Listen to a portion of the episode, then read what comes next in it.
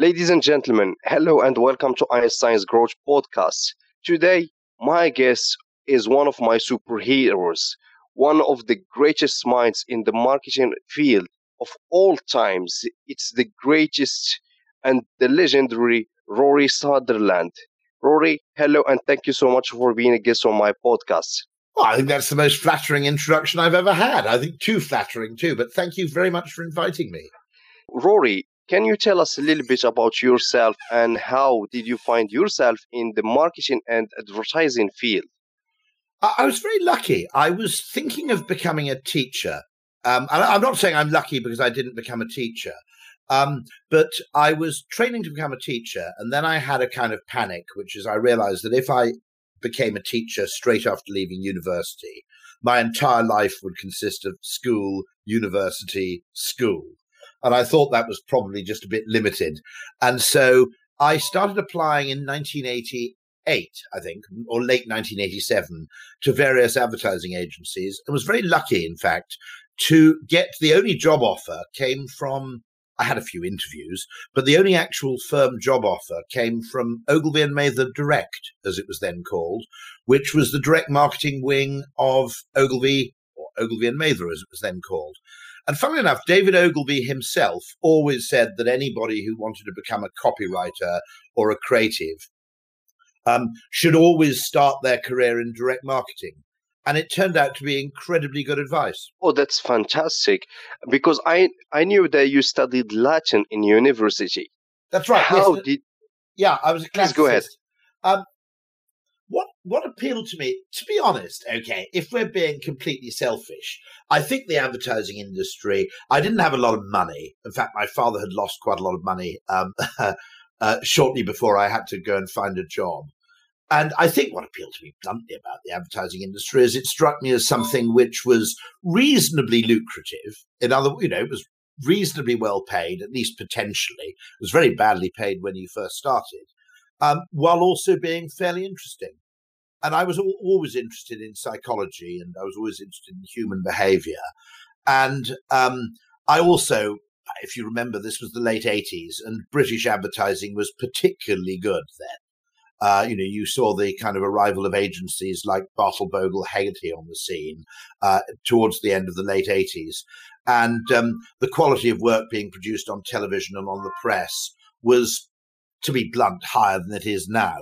Um, and so uh, everything about the industry appealed to me. And when I decided I didn't want to go straight into teaching, although ironically, I suppose, uh, 30 years later, I've kind of ended up as a teacher in part. Um, the advertising industry particularly appealed. And then I ended up in um, Ogilvy Mather Direct, which was then chaired by a brilliant man called Drayton Bird, who's still alive and active and fabulous.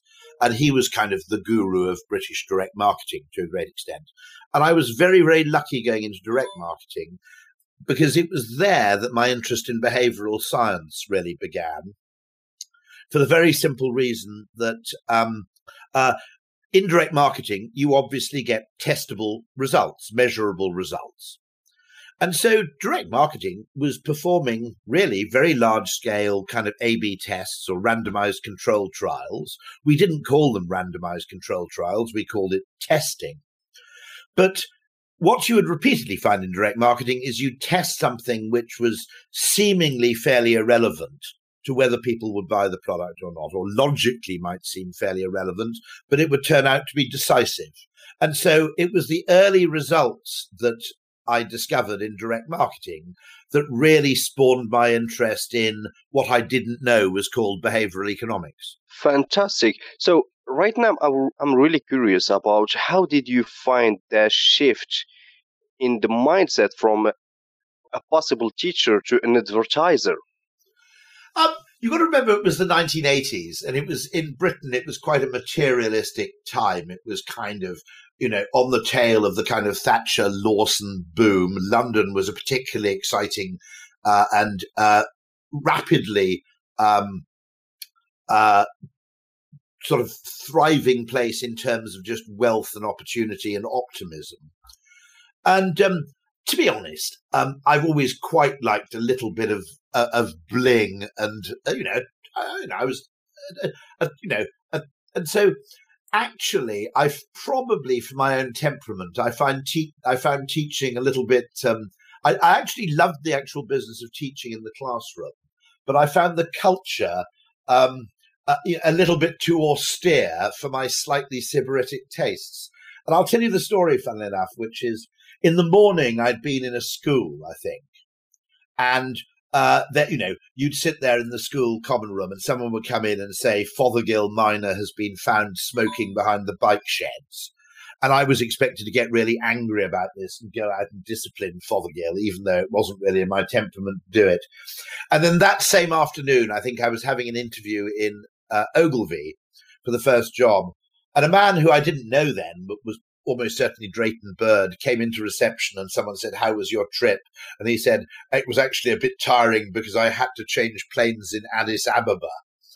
And I remember thinking, hmm, I don't really hear things like this in, in, in the school common room. This sounds a bit more exotic and a bit more rock and roll uh, than what you get teaching in a school. And of course, when you what you've got to remember is that you know when you're how old was I then? I guess I was about 23, 22, 23. When you're 23, that stuff really, really appeals to you. And shallow, I know it's slightly shallow, but it did seem just a little bit more exotic. And, yeah, it- um, and, and, you know the whole the whole ad industry culture was generally quite um, shamelessly uh, uh, sybaritic and uh, self indulgent. And I have to admit, when you're 23, that really appeals to you. I think I think fundamentally, actually, I often say this to the finance people at work. I think we sometimes get staff remuneration wrong because we've been led to believe it's all about money. You know that people work, you pay them. Okay. Well, first of all, that assumes that people don't enjoy their work. The reason your salary is called compensation is because in labor economics, it's compensating you for your loss of free time. But what I've always said is two things. First of all, if you make the work good enough, it's actually enjoyable. But also, as I always say to our finance people, you don't actually need to make people rich. That's expensive. But you need to make people feel rich. And a little bit of corporate extravagance um, provides you with that little bit of bling and um, sort of indulgent um, uh, sort of sense of reward that actually matters to people. And I know it sounds a strange thing to say. No, nobody wants to live in a five star hotel. No one wants to live like a rich person 24 hours a day. Okay. But it's very, very boring, in fact. Okay. But everybody likes a little bit of self indulgence and extravagance in their life. And that all, I think all the world's religions have spotted that because you have fasting and you have feasting. See, no one wants no one wants 24 hour feasting, realistically. But people actually enjoy life more if you give them, you know, a bit of contrast. And I think one of the things we've done is we've lost some of that stuff. You know, we used to, I mean, the advertising industry, I, I had a very good friend in advertising who was um, the at one time the managing director of Ogilvy, and he he admitted freely he came from the north of Scotland, um, and he said, I'll freely admit it. The reason I went into advertising was that um, uh, I had a job where I had a 16 valve Golf GTI at the age of 25. And those things like company cars, what I call corporate bling, have mostly disappeared. But the, the extraordinary thing was in advertising is that I had I was earning eight and a half thousand pounds a year, and I had university contemporaries who were kind of working for Goldman Sachs or you know Bank of America or Salomon Brothers who are earning thirty five. But I almost felt richer than they were because you know you go out on Friday evening and uh, someone would order a few bottles of champagne or whatever. Or, or people at the age of 25 will be given quite lavish company car allowances. And I think that stuff's actually rather clever you know, logically, we'd always say, no, I'd rather have the cash alternative. But the problem is that with your own money, you'd never buy a car that's ex- as exotic as a company car. And so a little bit of what you might call imposed extravagance is actually good for the happiness, I think. I love it because this is really insightful. It shows l- a lot of wisdom here because people are tempted by the idea that money is the only thing that matters when you are choosing a job, which is not true because the thrill and the fulfillment that you get is way more important than the money itself. and one of the things that interests me following coronavirus is if, as we go forward, um, uh, people typically will travel in, I think we'll be in the office two days a week. They can be in the office five days a week. Uh, people who'd rather would be in the office are free to be in the office as often as they like. But if the obligation is only that you come into the office two days a week, now in a city like London, which is monstrously expensive, for a lot of people, not everybody, that's a very, very valuable luxury because it suddenly means you could live in Brighton or you could live in, uh, you know, Margate or you could feasibly live in Canterbury, places where property is much, much cheaper. And then all you have to do is travel in twice a week. So you get five days by the seaside in exchange for two days of commuting. Whereas previously, if you moved out, you had two days by the seaside in exchange for five days of commuting.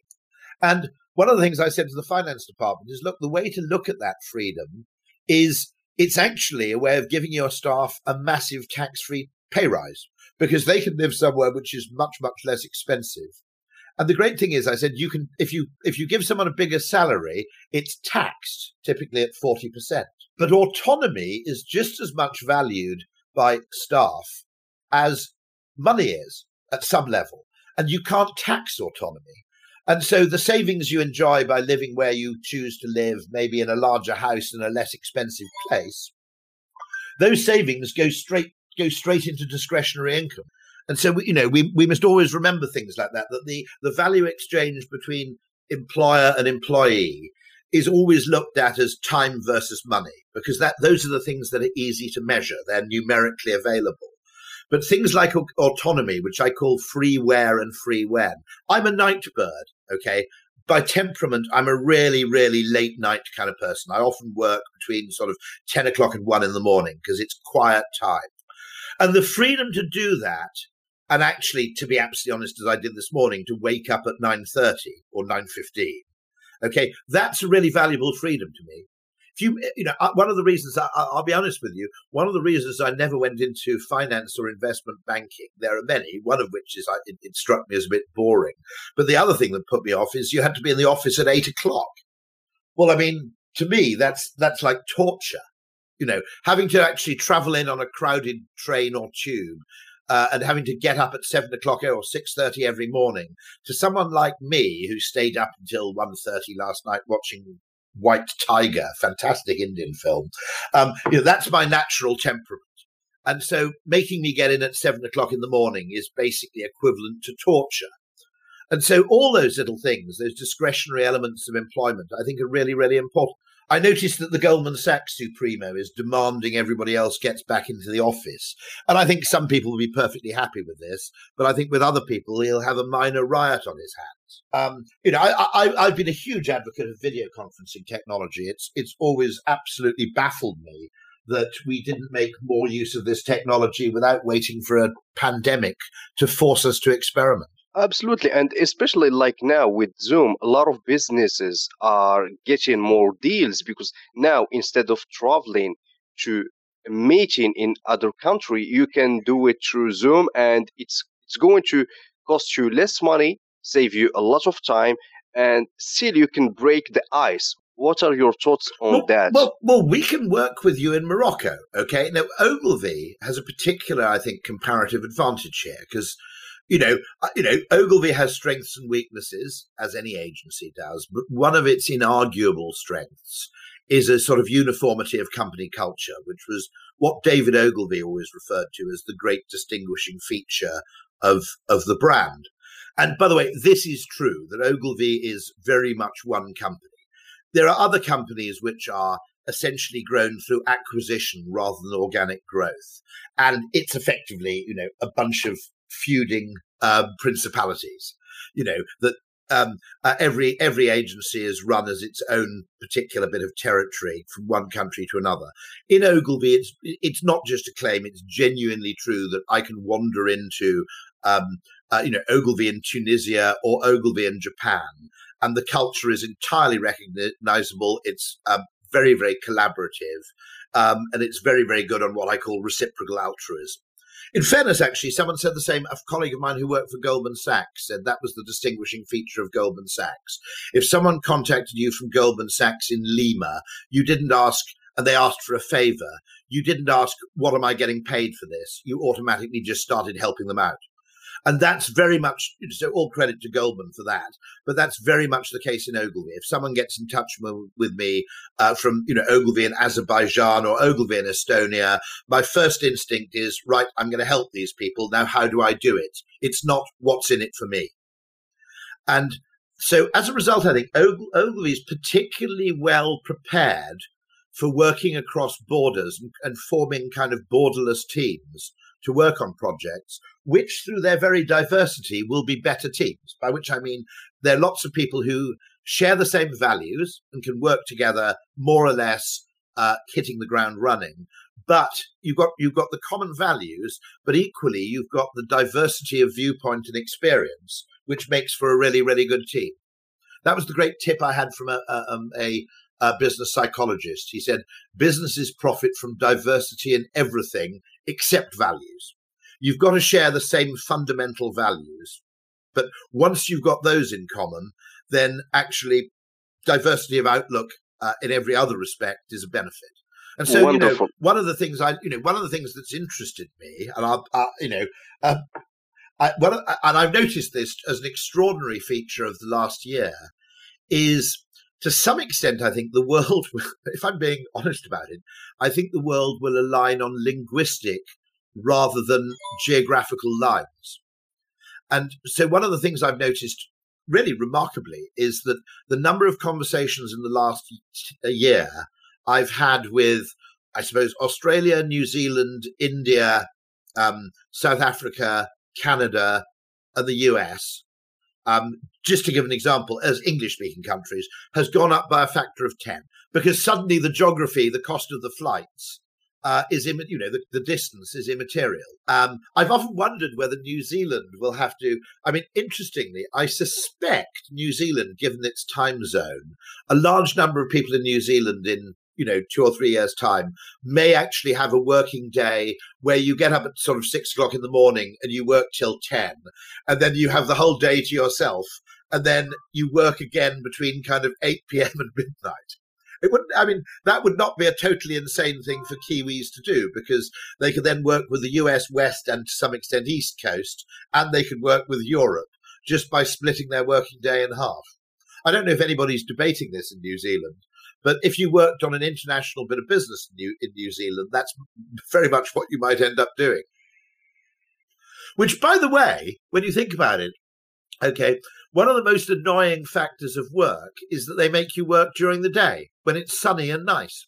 you know, if you think about it, when you when you sign up for a job in the UK, you sign away, certainly in the winter and the autumn, you sign away five sevenths of your sunshine.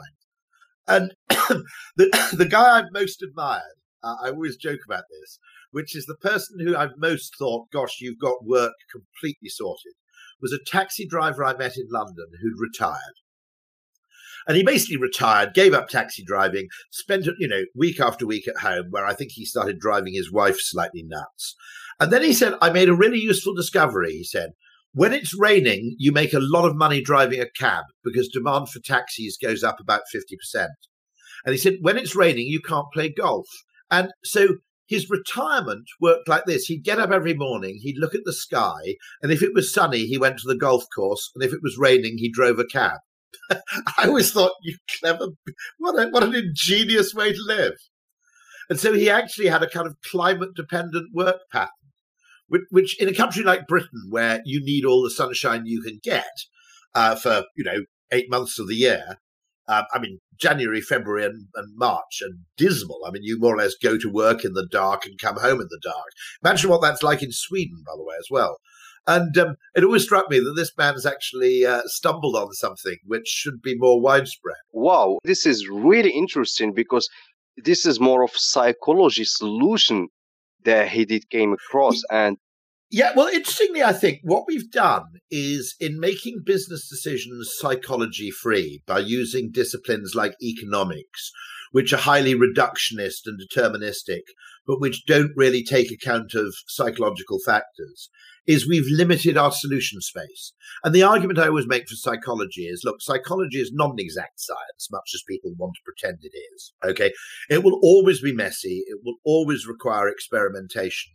But it does bring the creative mind one huge advantage, which is it's a, it's an other, it's an extra solution space where sometimes problems that can't be solved physically or technologically can be solved psychologically. I mean, a very simple example of that is the loading bar. Okay. Now, okay, there's a technological solution to that, which is, you know, make files and apps load faster. The psychological solution is if you show a circle going round and round or a bar moving from left to right, people are completely happy and contented waiting. Whereas if you have a 10 second wait where nothing happens, people basically assume their phone is broken and they go insane. So, you know, the loading bar is possibly, you know, or, or you could say the, the door closed button on an elevator, which doesn't actually do anything. In many, in many cases in lifts, when you press the door close button, it doesn't actually do anything. It's just there to allow impatient people to feel they're making a difference. Okay.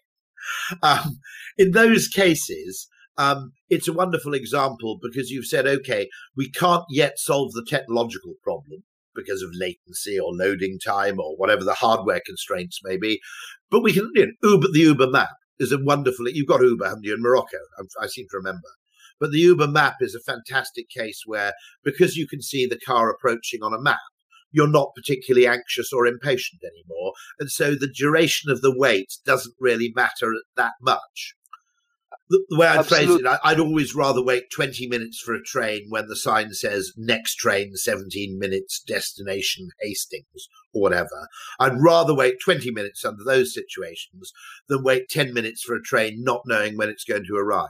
Absolutely. And the, the Uber example is when you remove that uncertainty, people, yeah. yeah, it was one of the best things that Uber did is removing that uncertainty because they didn't solve a transportation problem. it was more of psychological one. I completely agree. I mean, okay, you can make an economic case around gains to scale and flexibility of employment, and those things aren't irrelevant. But funnily enough, the original idea for Uber came from, I think, a Canadian who was watching the James Bond film Goldfinger. And um, in Goldfinger, Bond follows Goldfinger's car through the Swiss Alps, and he needs to follow him at a discreet distance because, after all, if you're an Aston Martin DB4, you tend to stand out a bit, right? Um, and yeah. so he attaches this tracker to Goldfinger's Rolls Royce and follows him at an invisible distance. And there's this scrolling map on the dashboard of Bond's DB4 uh, with a flashing light which shows where Goldfinger's car is going. And uh, I think the guy who saw that effectively had an epiphany and said, that's what should happen when you order a taxi. And I, I, I, there are other things, by the way. I mean, the fact that you don't have to, you don't have to get a physical receipt. The fact that you don't have to pay with fiddly cash.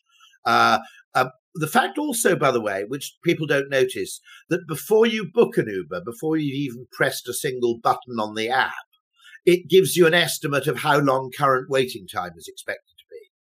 because that always used to be a dilemma. If you were at a party on Saturday night, you'd go, well, okay, I've got to get a car in the next half hour because if I get a car after, you know, in 45 minutes time, I might miss my last train home. But then you'd ring the taxi firm and you'd say, uh, when can you get me a cab?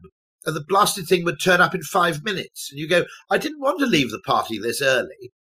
And the great thing with that Uber thing is you can just have an eye, keep an eye on the map and it says current waiting time about 12 minutes. So you go, okay, well, since I want to leave in half an hour, at current rate, I'll leave it 15 minutes before I order a car.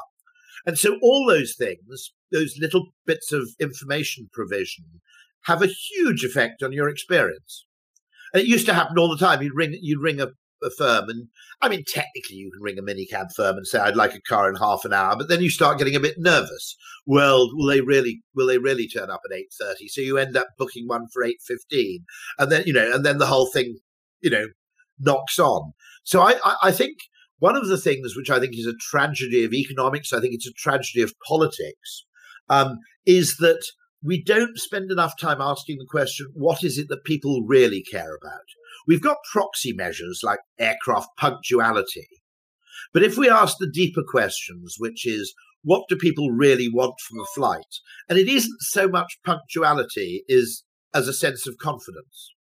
And often you find it's much, much easier and cheaper to generate a sense of confidence um, uh, than it is to, uh, to, to generate actual physical, tangible improvements. Um, and I, I, think quite a lot of efforts misdirected. I've had a fantastic conversation uh, with someone at Dallas Fort Worth Airport, and they've just started a kind of behavioral economics uh, wing and a behavioral science wing at the airport. And one of the things they're doing is deploying lots of very clever signage and a very clever design of the boarding gate so people don't feel they have to stand in line for 20 minutes before the gate opens uh, in order to get on the plane first. Because if you think about it, we all do that. You know, we're about to board a plane, and as soon as we know where the boarding point is, we feel, well, I've got to go and stand at the beginning of the line now. And so, what what could be thirty minutes spent at a coffee shop, casually looking up at the departure board, is instead twenty five minutes standing in a line like cattle. Okay, because we're desperate to be the first first to board the plane. Now, you know, there are lots of ways you could solve that problem. You could just give people a boarding number and say until your number is called. And, and the other thing it does, by the way, is they're doing this wonderful thing where typically you might have a satellite departure area at an airport. And they're actually, there's space all over the place. There are four gates, there's a coffee shop, there's a shop, there's a little cafe, you know, there might be a bar. And everybody who's departing on the flight that's leaving from gate 32 clusters around gate 32, even though gates 30, 31, 33, and 34 are more or less empty. So therefore, people are more crowded than they need to be. Now, if you had different information systems and, and the signage was different, people could actually wander around in a non-crowded state, or maybe go and sit outside the cafe, instead of clustering around in a kind of corral for the 40 minutes before the plane boards. And it's really fascinating because they're looking at what, what makes people happy rather than uh, what makes things efficient. And that's you know, tr- it's really important we understand where efficiency deviates from happiness.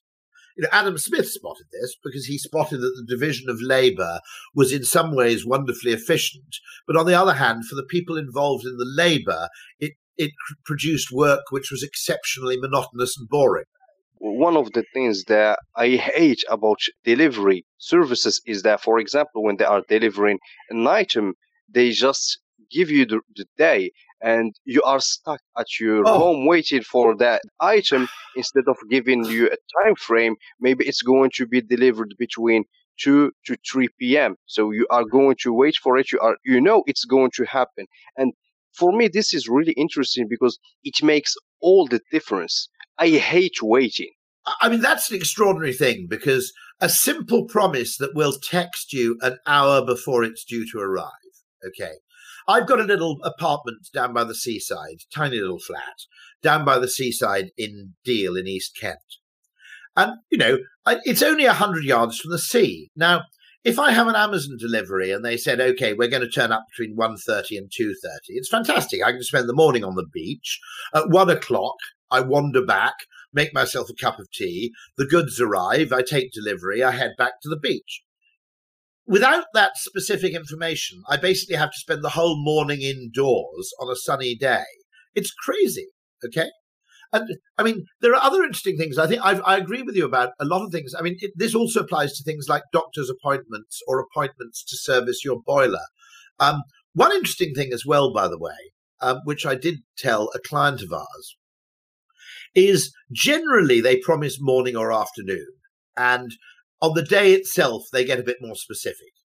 But sometimes they're late. And I said, Well, why are you mostly late? And they said, Because um, we have a policy that if there's somebody whose water, uh, hot water has failed or their heating has failed, elderly people or people with children get priority. So we bump your appointment to later, and we go out and we help the pensioner, or we go and, and we go and repair the boiler for the person who's got a sort of young child at home first. And I said, "Do you tell the people who you're late for that?" They said, "No." And I said, You're nuts. I said, Because look, if you ring me up and say, I'm sorry, we're going to be two hours late, I'm angry, right? If you ring me up, and this actually happened to me, they rang me up and said, I'm terribly sorry we're going to be an hour and a half late because we had an elderly lady and we need to repair her boiler first. I wasn't angry. I was actually happy because I felt that by saying, um, oh, no, no, you must go to the elderly person first, my boiler service is a lot less urgent than that, I actually felt that I was being a good person. Now, I don't think more than three, I think 50% of people would be angry if their boiler service was late. I think if you said, I'm afraid we'll have to be late because we're going to repair a boiler on an urgent call for an elderly lady um, a few miles away, I don't think more than one or two percent of people in Britain would be angry about that. They go, no, no, fair enough. We, that's exactly, this is how the world is supposed to work, right? You give priority to elderly people. And so I always found it really funny that they were doing this entirely sensible thing, but they weren't telling people about it. So people were angry when they should have been contented. You know, I mean, you'd have to be, I think you'd have to be a bit of an arse, to be absolutely honest, to go, why are you going to an old lady's house to repair her hot water when I've got a boiler service? I'm just sitting there, you know, in relative warmth, uh, waiting for the person to turn up. And it is so interesting. I mean, I've talked, funnily enough, we do a bit of work with the police. And there's this huge issue with the police. Um, actually, I'll share a really interesting um, question with you. Um, it's ev- there's quite a lot of emerging evidence that it's bad. It's often very bad to send people to prison uh, for a first offence. Okay, and the reason is that as the great anarchist thinker um, Peter um, Kropotkin spotted, prisons, you know, they can reform people. They are a disincentive. They're, a, you know, um, to commit crime, but they're also a kind of university for criminals.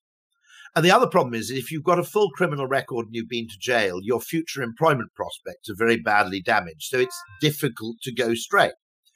So the question we've got to ask psychologically is the people who get really angry, obviously the criminals aren't, aren't angry that they haven't been sent to jail, okay, for their, you know, I'm not talking about repeat offenders, totally different matter, okay. But for what might be a one off crime, it's actually a bad idea to send people to prison. It seems to be empirically. Obviously, there's the deterrent effect. But the people who are the victims of the crime get really angry if the person isn't jailed. Okay, because they want to see ju- they want to see justice being done. So an interesting psychological problem here is how can you actually avoid unnecessarily jailing uh, first offenders. I think this is a major problem in the United States, where the, I mean, the prison population of the US uh, is absolutely monumental. You know, so twice as many people are in prison in the United States as a proportion of the population uh, than, say, somewhere like South Africa, which has, you know, a, a demonstrably worse crime problem, right? And so, undoubtedly, the US is sending people to jail uh, in a way that is not conducive to overall law and order. But how how can you make victims feel happy about a non-custodial sentence? That's a psychological problem. It's it, it, and and absolutely that you know. Um, and so you know another another interesting question with the police was: look, people don't necessarily care if you don't catch the people who broke into your home. But if you say, look, we haven't been able to catch the people who broke into your home, but here are three housebreakers we've just sent to jail, and we think it's highly likely they're the people who burgled your house. Then the victim will be almost as happy as if those people were banged up for the specific burglary where they were a victim. But currently, the police don't do that. They don't tell you, okay, we couldn't solve your own car crime, but here are five um, criminals matching your description or MO who we've just, you know, we've just sent to jail the person doesn't actually care whether the person was prosecuted for the specific crime. They just want to know that someone's getting punished. And so understanding those distinctions, that what people care about isn't always the same as what you're measuring, is really, really important. And it comes down to the very simple problem, which is that certain numerical things are easy to measure and quantify, and those tend to translate well into kind of public sector targets and metrics. Whereas psychological things, of course, we don't have metrics for, do we? We have an SI unit for wait time, which is the second, I think, or you know, duration. Okay, we don't have an SI unit for uncertainty you know, we've got kilograms, we've got clock speed, we've got, you know, megahertz, we've got um, uh, you know, we've got uh, megabits per second for our broadband speed, okay? But we don't really have a measure for feelings. And ultimately, if you want to make people happier, you make people happier by changing their feelings. And their feelings are not directly connected to measures of objective reality. 100%. And it's more of a trade off scale that we are talking about because it depends on the way you frame it. Yes, absolutely. Completely it depends on the way you frame it. And I actually, uh, there's some interesting questions about the United States and about the UK here politically. Now, a few people have said this. Stephen Fry has said it. He's a comedian in Britain. So has so so do I occasionally, and so also does a man called George Lakoff at Berkeley. And he said that to some extent he believes, Stephen Fry believes, that the what you might call the far right in some of these countries has has actually been created by appalling misjudgments of the left which is the left has become geographically concentrated. So one of the strange things that's happened politically is there's a there's an elite caste of people who all live amongst each other. Okay, now one of the great things about having a landed aristocracy, there aren't many good things. I'm going to sound like a kind of 18th century Tory, but by definition, a landed aristocracy is geographically dispersed because you know, you have landowners in Scotland, you have landowners in Yorkshire, you have landowners in in Kent, you have landowners in Wales. Now, those people may have more or less land, depending on how valuable it is, but by definition, their wealth lies all over the place. Okay, to some extent, in manufacturing industry, manufacturing generated wealth in places that happen to have coal or happen to have water or hydroelectric power, and so wealth creation was dispersed. And now you have this incredible concentration of people who all live amongst each other. And their conversation about politics is dominated by signaling their beliefs to each other in a way that often makes those beliefs or opinions deeply repellent to people who aren't within that tribe. And I think, you know, I think a lot of progressive movements, not all of them, I think a lot of progressive political movements have been good ideas or well intentioned ideas which have been marketed appallingly badly. Because what a lot of those people were doing was basically almost doing things that they were almost rewarded by the fact. I'll give you a lovely example. We have a conservative newspaper in the UK called the Daily Mail. Okay. And if you live in the kind of BBC um, political bubble, you really, really hate the, the Daily Mail and everybody who reads it. Okay. But if you want to succeed in a progressive movement, okay, ultimately you've got to persuade people who read the Daily Mail. And and what these people have been doing instead is they've been doing, let me see what we can do that really annoys Daily Mail readers. okay. Now, in advertising, one thing you learn, okay, is I've never seen a brief for a Ford advertisement which says what we're going to do with this Ford advertisement is we're going to really insult and denigrate uh, people who drive General Motors vehicles, right? Okay. Right. We're going to run a Ford ad that says if you drive a GM vehicle, you're a moron. okay. I don't think in the history of advertising anybody's thought that's a good idea. Funnily enough, there was one case where they nearly did it, where um, when um, let me get this right, it was under Bernbach, so it would have been DDB um, was sort of slightly falling apart. They did an ad for a beer which positioned the people drinking competitive beers as chimps. And I think it was Bernbach who said, This is a total disaster. What you're doing here is not persuasive. It may feel great to the client, it may feel great to people who are already drinking your beer, the fact that you're just abusing people who aren't drinking your beer, but in persuasive terms, it's a catastrophe. And this is the point it's perfectly possible for a well intentioned campaign to frame itself in such a way that actually activity in support of that campaign is counterproductive. And I think that's happening with a lot of uh, movements. Now, interestingly, you know, I think this is worth looking at. Um, uh, you know, we had a movement for same sex marriage in the UK, which went from no support to majority support in a very short period of time. I'm not, by the way, I'm not making a case one way or the other. I'm merely commenting that it went from zero support to majority support in a very short period of years with a very, very small amount of actual um, uh, significant hostility. And, um, you know, something about that campaign, I don't know what it was, but they got something right because it worked It, it changed people's minds. There are other campaigns which I think are, um, are, are, are silly. So, you know, I mean, mandating the language people use, for example, which I think is increasingly starting to happen, um, and, you know, ha- being obsessed about speech codes.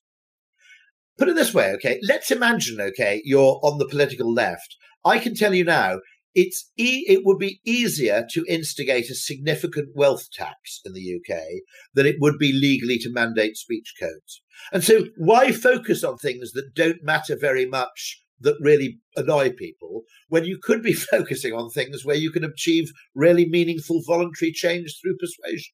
Uh, by the way, by the way, interestingly, I don't know why it is that people get so annoyed by woke speech codes. I mean, you know, at one level, it shouldn't really bother me. We don't want to, I know, most, the majority of the population don't want to uh, offend and upset other people. Okay. Um, uh, you know, and, and generally want to conduct their lives in a way we have an obligation uh, you know, not to upset people. I mean, I, I, make this distinction very clearly about things like um, the cartoons shown in France, okay, um, uh, and, and, and a British school. Okay, two very simple things. I technically have a right to satirize the prophet. Okay, I have a legal right to do that, but I also have a social obligation not to do so. And you know, you can't make everything legalistic. Okay, you, you you can't impose, you know, certain things like the language we use has to be done voluntarily through a sense of obligation. Because I have a sense of obligation not to offend Hindus. Okay, I, that's an obligation of mine. People, you know, I, I respect other other religious beliefs, and I think it's a simple duty to acknowledge that. So I never put "Je suis Charlie" on my Twitter feed because I don't want to do that. Okay, I appreciate they've got a right to do so, but I don't, I, I, I, don't, I, I have an obligation not to at the same time. And that's why I never put Je suis Charlie on my, my, my Twitter feed when, when the, the, the, the, uh, the, the those attacks happened. And so I, I, think what it was interesting is that by seeking to impose things which people feel should arise out of a sense of obligation, not a sense of imposition, you're doing something which really, really annoys people. It's not that they don't want to be nice, it's that people really, really resent being forced to be nice. Maybe it takes away the pleasure of being nice, interestingly. You know, may, maybe actually, you know, that compulsory altruism actually deprives me of the pleasure of actually helping people out. Interesting way of looking at it. I don't know. But there is undoubtedly a really interesting question because government, if you look at it, is dominated by lawyers. And as Richard Thaler, the Nobel Prize winner, says, uh, Washington, D.C. is a place run by lawyers who occasionally take advice from economists. Anybody else interested in, in helping the lawyers out need not apply. That's a great Thaler quote from, I think, an article he wrote in the New York Times. Now, what's interesting to me is that if you want to change society, you don't have to be a massive libertarian just to acknowledge that, look, surely the way to change society is persuasion first, economic incentives second, if persuasion fails, and then compulsion third. But the way government tends to approach problems is compulsion first, economic incentives second, that comes from the economists, and persuasion third. Now, it's, it, it really fascinates me this because, you know, what a lot of people are trying to do, I think, is is to legally enshrine things that should be voluntary. And uh, so you know, it fascinates me because if you had persuasion first government, one of the things government could do much more of is just asking people nicely. Okay, they the government could set social norms really easily. There's no if you if if you if you nudge people towards a certain social norm in terms of behavior, okay, there's no loss of freedom. You're completely freedom free to ignore or dissent. But it, the behavior becomes easier to adopt because it's become normalized. And I think we've seen a great example of normalization with video calling, for example. So the way I phrased it on another podcast earlier this week is I said, going to a client or a colleague and suggesting a video call in 2019 was like asking for Dr. Pepper. And now it's like asking for Coke. Okay. I always say the great magical property of Coke is you can ask for it anywhere and they basically got an obligation to stock it. You know, there's nothing weird whether you're at a Michelin starred restaurant in Paris, you can ask for a Coke. If you're in a beach shack in Tanzania, you can ask for a Coke. Okay. There's nothing weird about asking for it. They're expected to provide it. Okay, it's been normalised in a way that no other carbonated drink has been. It, actually, that locally, locally they have been. You know, maybe Thums Up in India. Maybe um, actually, if you go to Texas, Dr Pepper is basically uh, you know normalised in, in Texas and New Mexico. But but in most places globally, Coke has just been normalised. And what we've seen in 2020 was that video conferencing went from being a slightly weird thing to do to being completely standardized. And so now, if previously, think of it like this, right? In 2018, if I'd suggested, let's not go and see this client, let's go and pitch over video conferencing, right? If that went wrong in 2018, people would blame me. They'd say, I told you we should have flown there. If that goes wrong in in 2022, people will blame Zoom or Microsoft Teams or they'll blame Google Meet Me, but they won't blame me because my suggestion is no longer weird. And so it's much, much safer to propose this behavior when it's seen as normal than it is when it's seen as deviant and strange. And I think understanding the kind of social dynamics of those kind of things, I think, is just really important. Absolutely. And you know, one of the things that I'm really not curious, but it pisses me off is, for example, in Morocco, you are obliged to wear a mask if you go out. And if you compare that to Texas, w- when you have that freedom, that choice to do it or not, it, it is really fantastic for me. And it's one of the things that really looking back, can I make a little criticism about this? which yes, is, yes. I might have done something slightly different. Which is the problem with the masks is they all had little hooks that went over your ears. Okay, so you had to take them off and put them away when you weren't wearing them. Now, um, I bought a mask which was made by a hosiery manufacturer, which actually went right round the neck. Okay, so when I was kind of at a distance from people, I wore it round my neck. Okay, I think there's a bit of there's a law in Greece that you're not obliged to wear a motorcycle helmet, but you have to carry one on your bike. So if you go around Athens, I don't know if this is still the case, they may have changed it, but some people would ride a bike around Athens with their helmet off, but with it slung over the handlebars. Now that's a silly thing to do. Okay, I, personally, uh, you know, don't ask me why someone would actually ride a motorcycle without a helmet, but I mean, um, you know, you could argue it lies within the realm of human freedom to do so personally, I, I certainly wouldn't. Um, uh, but if if we designed masks, you know, for the longer term and said you've got to wear one around your neck, not much of a burden, and then when you go indoors or when you come close to people, you've got to just put it up over your face. Okay, um, it would have been, I think, um, it would have achieved much of the same effect with less imposition on freedom. Uh, part of the problem nobody seemed to mention was these masks which go over your ears are, you know, it's not something you can turn off and on very easily. And so, you know, it would have been interesting to experiment with. It had mask design been different. It would have been interesting with the thing which is you have to ha- you have to be mask ready. In other words, you've got a mask around your neck, uh, and then under these conditions, you have to pop. You know, it's a, it's the work of half a second. I, I don't know about this because it, it, this is where it gets very complicated, by the way. And in sympathy to government, this is where you can't be purely scientific. So I think that non dense outdoor social events seem to be a fairly low source of transmission. So, you possibly, in theory, if you had a completely obedient populace, okay, and this is where, of course, you know, politics has to differ from places like China, where there's a you know very very high level of conformity, not entirely voluntary, shall we say, but there's very very high level of conformity with instructions versus places like Britain and Morocco, where we're a bit more, you know, uh, we're, we're generally a bit more, you know, cat-like uh, in our behaviour. But in theory, maybe you could have said outdoor socializing is okay, but then you've got knock-on problems, which is that a drinks party in the garden, outdoor socializing, tends to lead to indoor socializing because what happens is it gets a bit cold at seven o'clock. There are 10 people in the garden. You know, the patio heater runs out of gas. Someone suggests moving into the conservatory and leaving the door open. Then someone closes the door of the conservatory. Then three people go to the toilet. Then two people have an argument in the kitchen. And before you know it, you've got an indoor event. So in theory, you could have said, yeah, outdoor socializing is fine. The problem is, is that in practice, outdoor socializing tends to lead to indoor socializing. And so, you know, it's one of those interesting questions where, you know, governing governing a democracy or a place where people tend to be highly perverse is a very different skill to governing an autocracy where you simply tell people what they can do and what they can't and so you know it is a it is a deeply psychological skill because I think it you know in a way at a purely logical level, knowing what we know now, we probably could have been less strict with social contact uh, at some points of the um, pandemic.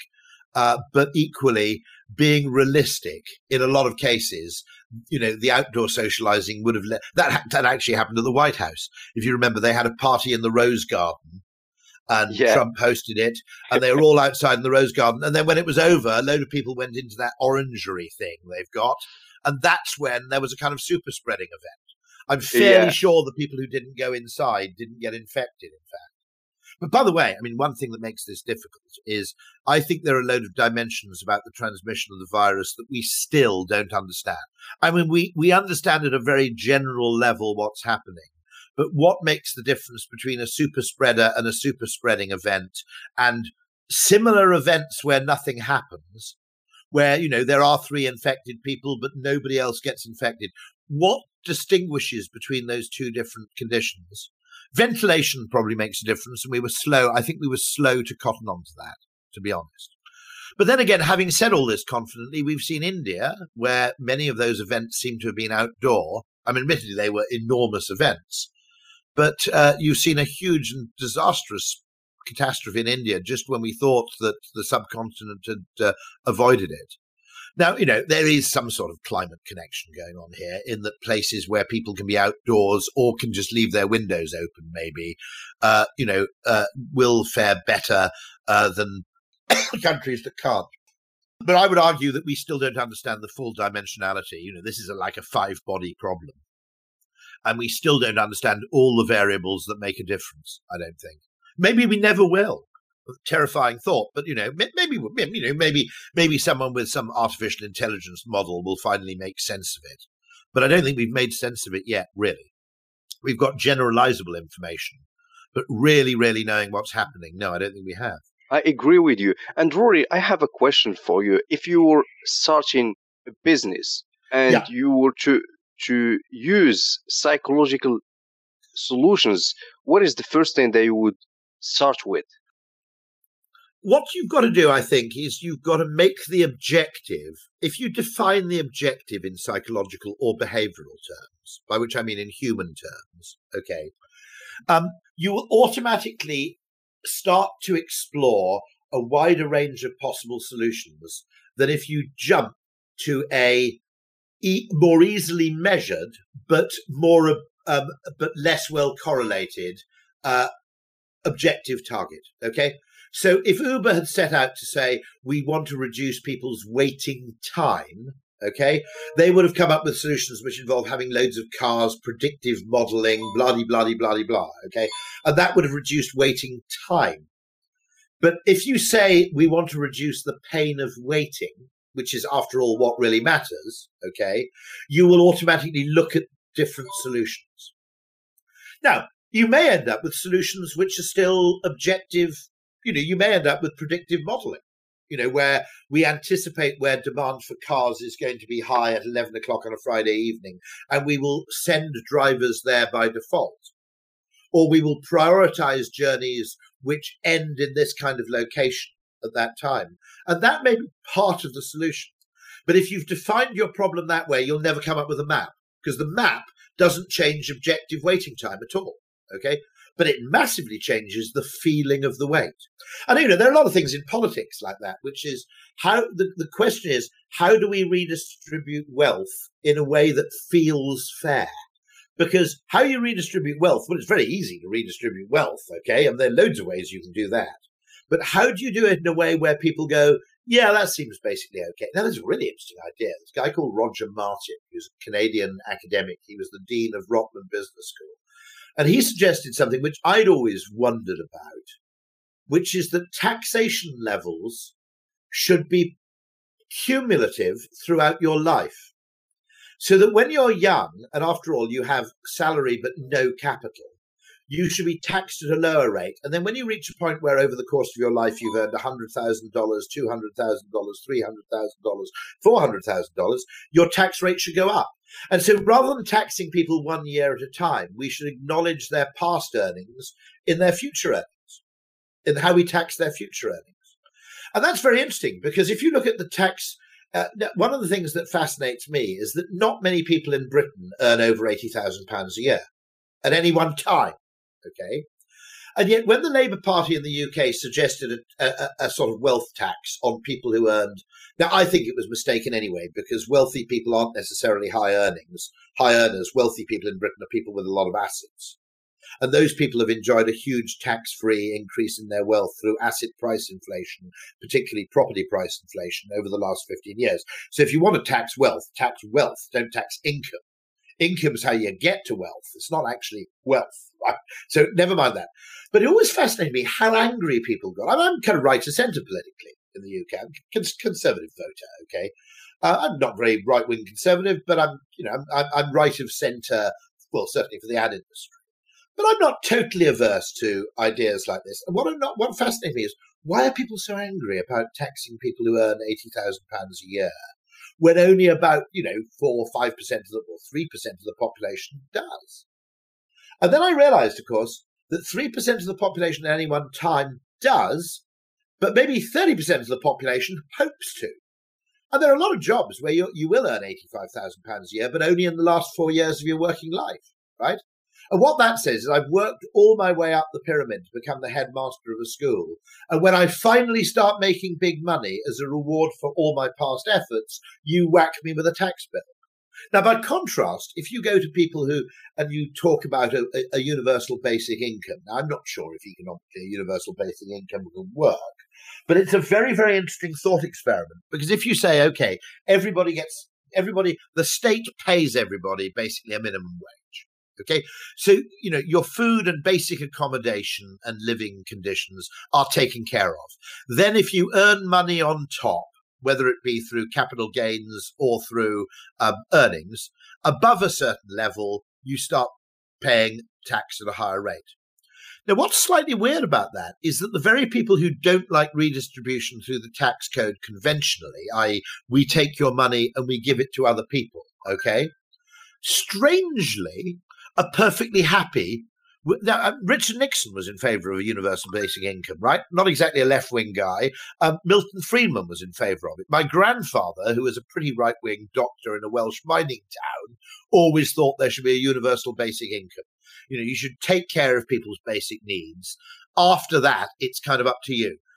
And what is quite interesting is the emotional reaction to, to universal basic income, whether it's economically feasible or not, is completely different. I thought this guy Roger Martin's idea that you should take you should consider people's past income in taxing their present income strikes me as eminently sensible. You know, if you've worked as a teacher for, you know, 25 years and then for the last five years of your life, you're a headmaster on quite a high salary, should you be taxed monumentally on that huge salary for the fa- last three years of your life? Probably not.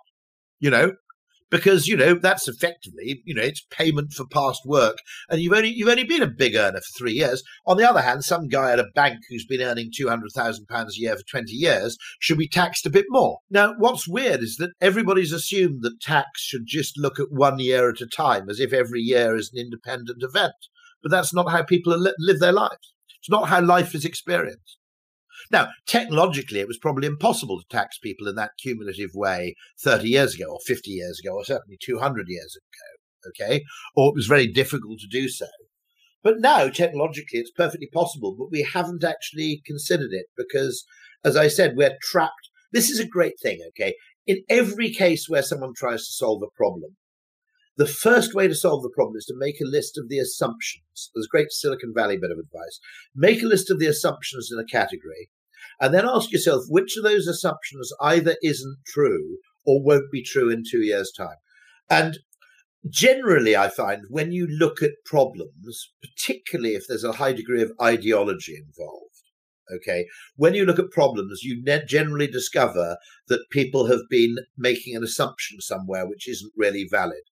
You know, in order to make taxis better, we have to get them to turn up sooner, would be an example of that assumption. And you know what strikes me with this is I kind of just had a, a breakthrough because it seems to me that we, we, we, yes, we are obsessed with doing things in one way that we forget about other possibilities. And when you were talking about taxation, why not try something different? For example, we can tax people based on wealth, based on activities, based on things that they do. For example, we are not going to tax a doctor the same way we, we are taxing a teacher. Well, that's an interesting question, which is, um, uh, I mean, there are interesting questions about that. About uh, you know, I, I I don't know if it's feasible to make an accurate judgment on people's social value in taxing them, because you get into very very complicated fields there. If I'm working in advertising, but I'm primarily working on climate change messaging, you know, where do I sit on that tax scale? Because advertising person would generally be stereotyped as you you know as you know as less valuable than doctor Okay. but conceivably, someone working in advertising can be hugely socially valuable. Um, and so it uh, that get but but I mean undoubtedly what is true is that the tax system it's rather like one of the things I've been campaigning for for ages is a flexible season ticket for trains because what happens you see is you have a season ticket okay which is a 5 days a week season ticket which saves you money on your journey but if you're a part-time worker and you only journey three times a week, the season ticket doesn't pay, so you're left paying for a full fare commute. Now that's incredibly unfair to part-time workers. Okay, and you look at it, and you go, well, why is the season ticket just five days or nothing? And you realise it just arises from technolo- what was technologically possible and easy to do in the 19th century. You know, there's no reason now with smart ticketing you can't, you know, basically say in any given month your second journey costs less than the first, and your third journey costs less than the second, and so on. You can have a rolling, you know, program of discounts, or you can say anybody making the journey twice a week gets the same pro rata discount as someone making the journey five times a week. It's technologically possible to do that. The reason nobody's done it is just because it wasn't possible in the tw- in the 19th century, and nobody's noticed the change. And so I think you get a lot of that stuff where we just get trapped by the assumptions of a previous age. 100%. Rory, I kind of have a question related to your book. There was something that I was not able to grasp, which is cause, context, meaning, emotion, and effect. What do you mean by this? well, the link between objective reality what you're measuring in the real world and how people behave passes through a number of prisms or lenses. Okay. And therefore, it's not safe to assume that an intervention in the objective space will lead to a change in behavior in a linear or neat way, or indeed in any change in behavior at all, by the way. Okay. And so what I say is there's the objective reality, there's how then there's the context in which we perceive the reality, the meaning we derive from the mixture of reality and context and perception and, and the story we tell ourselves. Then there's the emotional response, therefore, to that stimulus. And then there's the behavior that results from the emotional response. Okay. And when you're passing through that black box, it's completely unsafe to assume that um, the connection between objective change and behavior is going to be linear, consistent, uniform, or anything else. And so, the, between reality and behavior, there is kind of an enigma machine. I don't know if you're familiar with the Enigma machine, that German, uh, you know, code breaking thing where you had rotating drums. And by the way, it's an amazing movie. Amazing movie, an absolutely fantastic movie and uh, uh, and and one of you know one of humanity's uh, cracking that, which came from I think started with a bunch of Polish mathematicians and then uh, spread to the UK and then led to the kind of uh, creation of the computer. But what's interesting about that is that uh, cracking that's one of the you know great human towering achievements, I think. But that's the kind of thing you're faced with when you say we're going to drop the price by twenty percent, therefore demand will go up will, as a generalization in aggregate, that assumption is right more often than it's wrong. Okay. But that's the most you can say. There will be some people who are less likely to buy something if you make it cheaper. Sometimes you actually increase demand by putting the price of something up because you change what it means. Uh, someone was telling me, I don't know, I need to check this for veracity, but someone was telling me that Peloton was considered a slightly gimmicky exercise machine until they put the price up when it suddenly became a status symbol. And so, so you know, um, the idea that economics has, which is that there's a kind of that humans are like atoms and they all behave in the same way, regardless of context and regardless of past experience. Um, is, the attempt of economics to model human behavior on physics is doomed to fail because we don't even respond in a consistent way. How I react to something will depend on who I am. It'll depend on my genetics to some degree. It will depend on my frame of reference. It will depend on my context. It'll depend on the way you present the information to me. Okay. All those variables will have an effect on behavior and it will depend on what everybody else does because, you know, uh, because, and it'll depend on what I've done in the past.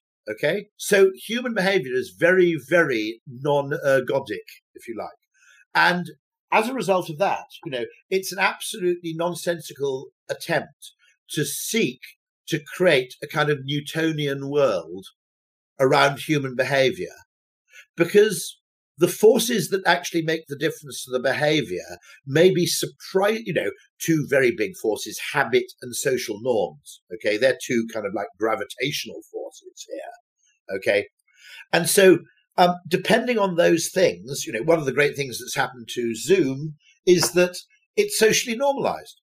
Okay. I no longer, if I say to someone, do you fancy a Zoom call? One, I know they're going to know how to use the technology.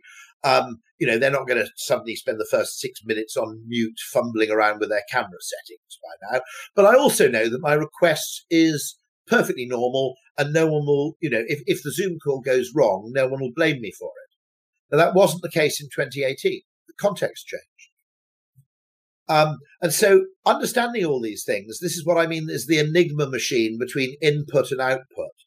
In other words, if the output is the behavior and the input is the objective reality, okay, um, uh, then a hell of a lot of dials turn and a hell of a lot of strange lenses get applied in between one and the other. And Therefore, the things you need to experiment with in the real world aren't necessarily the things that make a diff, you know, aren't necessarily the things that you naturally tend to measure. Because I bet a load of cab firms have a load of data on how quickly the cabs turn up, but they never had any data on how anxious the person felt while they were waiting. And the second one is the, the one that matters if you're a business, not the first. Whether something's cheap or expensive is surprisingly irrelevant to whether it feels cheap or feels expensive.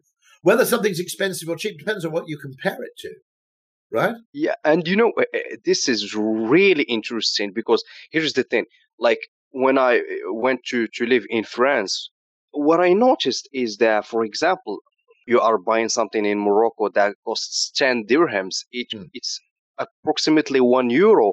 And when I was by, like when I was living in France, the thing that strikes me is when I saw something that costs 10 euros, for me it feels cheaper because I was comparing it the 10 yeah. to the, to, to the Moroccan currency and like it, it was really interesting because my my reference point there was that the number itself rather the currency. Fun enough, someone said that Germans got very angry when the euro was introduced because um, they went down to Italy, you see, and they bought a pizza. Now, lira was the opposite. It was like thousands of the things, right? So to be honest, you didn't really do the maths. You didn't. When I looked at a pizza that cost, you know, a few thousand lira, I, I didn't, you know, I just went, yeah, whatever, okay. And Germans always just assumed that things in Italy were cheaper than they were in Germany. And when the euro was introduced, maybe the Italians put their prices up a bit. I'm not quite sure, but maybe, but Germans got very annoyed when they discovered they were paying the same price for a pizza in you know in Italy than they would in Stuttgart because they'd always had it mentally in their mind that because I'm in Southern Europe, I'm saving money. And um, uh, no, absolutely true. I mean, I, I persuaded my, I've, I've told this story so many times. I persuaded my dad to get satellite television by saying it's not 17 he wouldn't i even offered to buy it for him he wouldn't he said it's too expensive and i said it's not 17 pounds a month it's 60 pence a day um, And um, I said, he said, well, why does that make any difference? I said, you spend two pounds down newspapers. So I said, if you spend two pounds down newspapers, spending an extra 30% to get 200 channels of television actually is pretty good value for money compared to a newspaper. I'm like, oh, I see what you mean. He said, and he went and got satellite television. He loves it. Okay. But he wasn't prepared to get satellite television when it was £17 a month. But when I reframed it, recontextualized it, and so many problems are solved by recontextualizing something. It's not that you actually have to solve the problem in and of itself. You have to recontext, you know, as the reason you're stuck with a problem is probably because your context is trapping you in a particular mindset. And if you can reconceptualize it or recontextualize it, half the time you've solved the problem. And yet, when we only look at objective measures, our need to look scientific and to look objective destroys the creative potential for oblique solutions to a problem through reconceptualization or integrative thinking or um, or even I mean, one of the things we tend to do, by the way, when we have metrics is we tend to go, okay, we need to reach an optimum. And the optimum is usually something which actually is an attempt to resolve two contradictory forces. Okay. Now, the way to solve that problem creatively is to come up with something completely different, which stops the contradiction being a contradiction in the first place. So I'll give you an example of this from TRIZ, which is a Soviet era innovation approach. And what I think we do as a team, I think what we do is psychological TRIZ. Okay. Now, TRIZ was developed by an engineer, an Azerbaijani engineer called Gerald Altshuller. And it seemed to me, I, I always slightly discounted it on, on, pure prejudice grounds, going, what the hell would the Soviets have to teach us about innovation? But then it occurs to me that if you're in a kind of very, very metrics obsessed, extremely centralized uh, society, you're going to be have far greater um, levels of attunement to the problem than you would be if you lived in Silicon Valley. Because when everything's trying to stop you innovate, you you become very very highly attuned to what the obstacles are to innovation. Okay, it's a bit like you know a fish doesn't really know what much about water. Okay, um, and so it suddenly occurred to me that the Soviet Union is actually the perfect place to spawn really interesting thinking on innovation because it's it's coming at the problem from a completely different and extreme situation. And the example, I'll give an example of TRIZ, okay? it, you want an umbrella to be big because if it's too small, it doesn't protect you from the rain. A three inch umbrella, you know, nobody walks around with a cocktail umbrella held above their head. That's useless. But on the other hand, if you make an umbrella too big, like a golf umbrella or a fishing umbrella, if it gets caught in the wind, it gets destroyed or it gets blown away or it basically pulls you off your feet. Now, the standard approach with metrics is what's the perfect size umbrella in between those two extremes. Okay and you come up with a middle sized umbrella. The TRIZ solution is hold on a second, we've got a, a, a, contradiction here between small umbrella too small to protect rain, big umbrella vulnerable to wind.